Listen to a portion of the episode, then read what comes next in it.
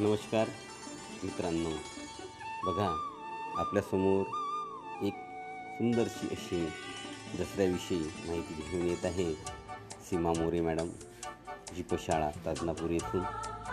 दसऱ्याविषयी खूप छान माहिती ते आपल्यासमोर सादर करत आहे तर चला त्यांची ती माहिती ऐकूया. धन्यवाद.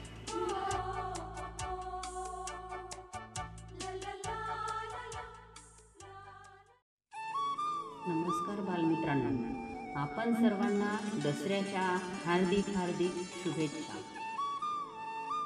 महत्त्वाचा सण आहे दसरा.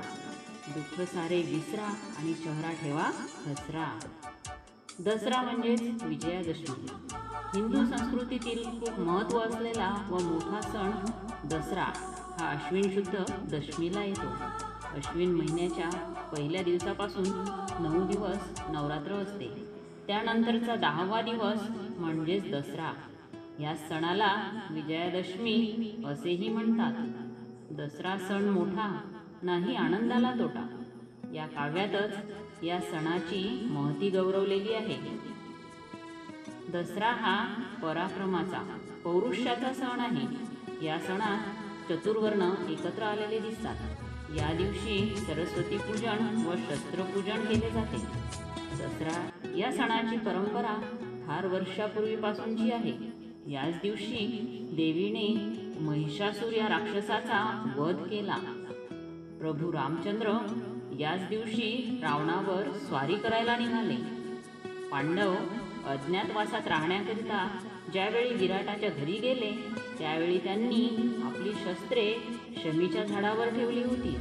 अज्ञातवास संपल्यावर त्यांनी तेथील शस्त्रे परत घेतली व त्या झाडाची पूजा केली. तो हाच दिवस म्हणजेच दसरा. शिवाजी महाराजांनी प्रतापगड किल्ल्यावर भवानी देवीच्या उत्सवाला याच दिवशी प्रारंभ केला. पेशवाईत सुद्धा या सणाचे महत्त्व मोठे होते. बाजीराव पेशवे याच दिवशी पुढच्या स्वारीचे बेत कायम करीत. अनेक शूर पराक्रमी राजे याच दिवशी दुसऱ्या राजांवर स्वारी करण्यास जात असत.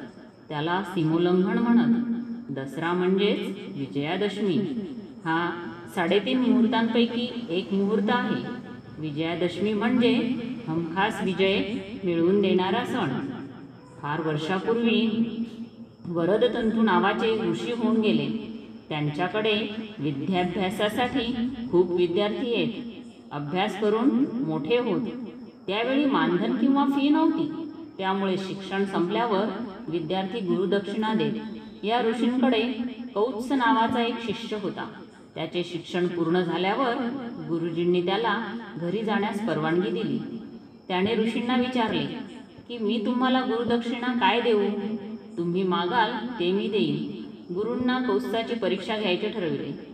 त्यांनी कौत्साला प्रत्येक विद्येबद्दल एक कोटी सुवर्णमुद्रा याप्रमाणे चौदा विद्यांबद्दल चौदा कोटी सुवर्णमुद्रा आणायला सांगितल्या. कौत्स हे ऐकून गांगरून गेला. तो रघुराजांकडे गेला. परंतु राजाने त्याच वेळी विश्वजित यज्ञ केल्यामुळे खजिना संपला होता. तरी सुद्धा राजाने कौत्साकडे तीन दिवसांची मुदत मागितली आणि त्याने इंद्रावर स्वारी करण्याचे निश्चित केले. इंद्राला रघुराजाचा पराक्रम माहिती होता. त्याने कुबेराला सारी हकीकत सांगितली. इंद्राने आपल्याच्या पानांची सोन्याची नाणी बनवून ती पावसासारखी राजाच्या राजवाड्यात पाडली. कौत्स त्या सुवर्णमुद्रा घेऊन वरदतंतू ऋषीकडे गेला व गुरुदक्षिणा घेण्यास विनंती केली. परंतु ऋषींनी त्या सुवर्णमुद्रा घेण्यास नकार दिला. तेव्हा तो त्या सुवर्णमुद्रा घेऊन राजाकडे दिला गेला. परंतु राजाने सुद्धा त्या सुवर्णमुद्रा घेण्यास नकार दिला. त्यामुळे कौत्साने त्या मुद्रा आपट्याच्या झाडाखाली ठेवून त्याची पूजा केली व लोकांना लुटायला सांगितल्या. लोकांनी त्या वृक्षाची पूजा केली व पाहिजे तेवढ्या सुवर्णमुद्रा लुटल्या. तो दिवस दसऱ्याचा होता.